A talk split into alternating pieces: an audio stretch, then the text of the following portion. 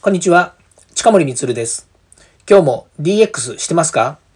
デジタルトランスフォーメーションで変化をつけたいあなたにお届けする DX 推進ラジオです。毎日配信していますので、よかったらフォローをお願いします。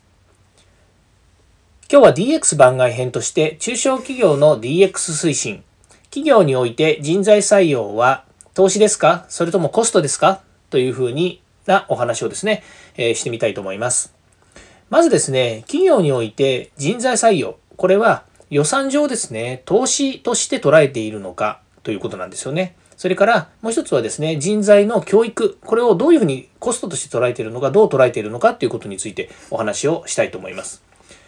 まず1番目ですね、資金調達をするですね、まスタートアップとかですね、それから上場企業とかが、えー、こう、まあ、資金調達しますよね。で、そういった時にですね、その細目の中に何て書いてあるかというとですね、えっと、人材採用費とかですね、それから技術の開発の投資に充てますとか、まあそういったことが書いてあるわけですね。で、必ずそこにですね、まあ、人材採用の費用が入ってるっていうことは、まあ、基本的にはですね、え、投資をしてもらって、その投資をしてもらったお金で人を採用するような、まあ、そういう調達をですね、するということに入れてるので、これは確実に投資というふうになるわけですね。で、企業が人を採用したりとか、それからその採用した人が、例えば営業であれば、えお仕事を取ってくる仕事をするでしょうし、もし開発エンジニアとかでしたら、えー、まえっ、ー、と、資産となるべき、えー、自分たちの案件を作る。もしくは、えっ、ー、と、お客様のところの仕組みを作る受託の案件ということになればですね、その、えー、まあ、人で、えー、まあそうですね、チームのメンバーとしてですね、えその採用した人が活躍をするということで、え人を増やすイコール投資というふうに考えることが多いわけですね。ところがですね、これ2番目なんですけれども、採用は投資のケースが多いというふうに言われているわけなんですけれども、採用しただけで済むのかどうかっていうとですね、そういうこともないわけですよね。まあ、その後、採用した後にですね、その人が、まあ、もちろんですね、中途採用ということであれば、前職の経験ですとか、今までの実績というものがもちろんあるかと思うんですけども、まあ、そういったものをベースにしてですね、企業の中で働いていただく。これはまあ、すごく普通のことだし、当然だと思うんですよね。ただし、その会社に入ってきた新しいメンバーとしてですね、え採用するということになればですね、そこに教育ですとか研修というものが必ず発生するわけですね。また、その人が、え永続的に、まあ、永続的にという言い方が正しいかどうかわからないですけれども、え契約をしてですね、その後ずっと働いてもらうっていう環境の中においてですね、え新しい技術や新しい仕事、またはですね、その人が備えるべきスキルというものをですね、教育するっていうこと。これはもう内部の教育に限らず、まあ、外部に通う教育教育っていうのもあるでしょうし、または資格を取るということもあると思うんですよね。そういったものに対する教育のことについて何と呼ぶか。これ3番目の話なんですけど、採用コストとは言わずにですね、教育コストって言うんですよ。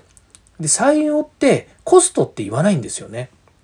採用コストってああの言葉聞いたことあります？もしかすると私があんまり聞いたことがないだけでえ、ね、あの企業様によってはその採用コストっていうふうにコストとして計上してるっていうこともあるかもしれませんけれども、まあもちろん品目の話なのでね、あの、えっ、ー、と、それにかかる、えー、例えば何でしょうね、その出向費、広告費とかですね、採用のための手数料っていうのはコストというふうに捉えるかもしれませんけども、採用に関してコストってあんまり言わないんですよね。ただ、教育コストってものすごい切実、効くんですよね、この、えっ、ー、と、言い方。で、これ、教育に関して言うとですね、私いつも疑問に思うんですけれども、やっぱりコストとして捉えるってなかなかですよねっていうふうに思うんですよね。やはり人が成長するとかですね、えー、もしくは会社の中で必要なものということであればですね、それはもう予算あるなしに限らずですね、やっぱり、えー、投資として人に対してやっぱり投入するものじゃないかなというふうに、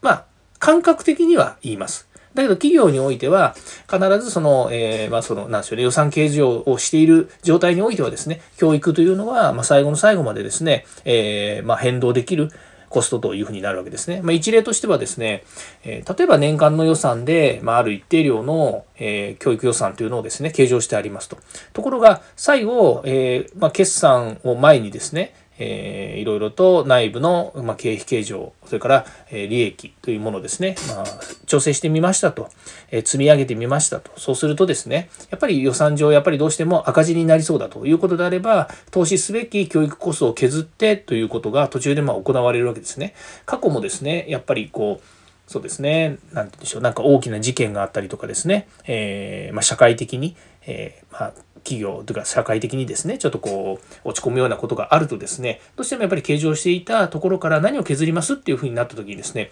教育コストって一番最初に削られるんですよね。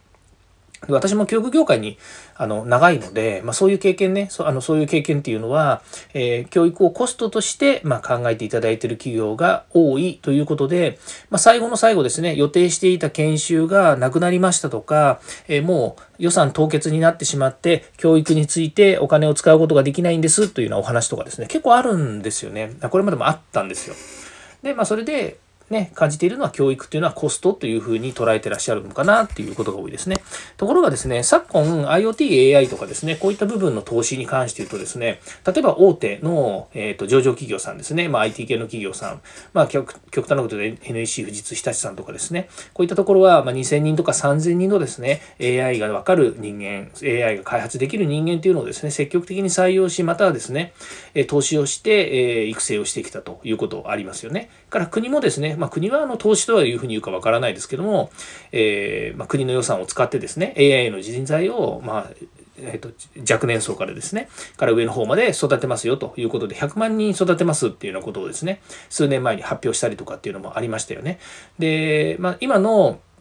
DX の流れにおいてもですね、やっぱり人材の、えーと、育成というのはすごく大事だという、まあそういう機運が今あってですね、どっちかというとコストというよりは、まず投資をして人を育てなければならないだろう。それから、えー、DX、ないしはですね、これデジタルに迎える人材をですね、育成していこうという流れになっていてですね、今すごくいい、あの、あの、風向きとしてはですね、いい風向きになってるのかなというふうに思います。まあ、そこでですね、あの、期待するべきは、やっぱり国がですね、国というか、ま政府がですね、えー、人を育成するっていうことにどれだけまた予算をですね、作って、つけてもらえるか。まあ、もちろんですね、予算がついてるのは知ってるんですよ。あの、いっぱいついてるのも知ってます。文科省の予算ですとか、それか厚生労働省の予算ですとか、経産省や総務省、いろんなところでですね、いろんな分野の人を育てましょうということで予算つけていただいているのはわかるんですけども、なかなかその中小企業が、えー、その予算をを使って育成をするっていうところになかなかやっぱり目が向かないというかですねあのまああのね、研修とかね、あの教育ばっかりやってる、えー、ところじゃないですよっていうような企業さんも多いっていうのは分かっているんですけども、なかなかですね、あのそういった研修ですとか教育っていうところにですね、えー、踏み込めない会社さんのいるなっていうのも事実だというふうに思っています。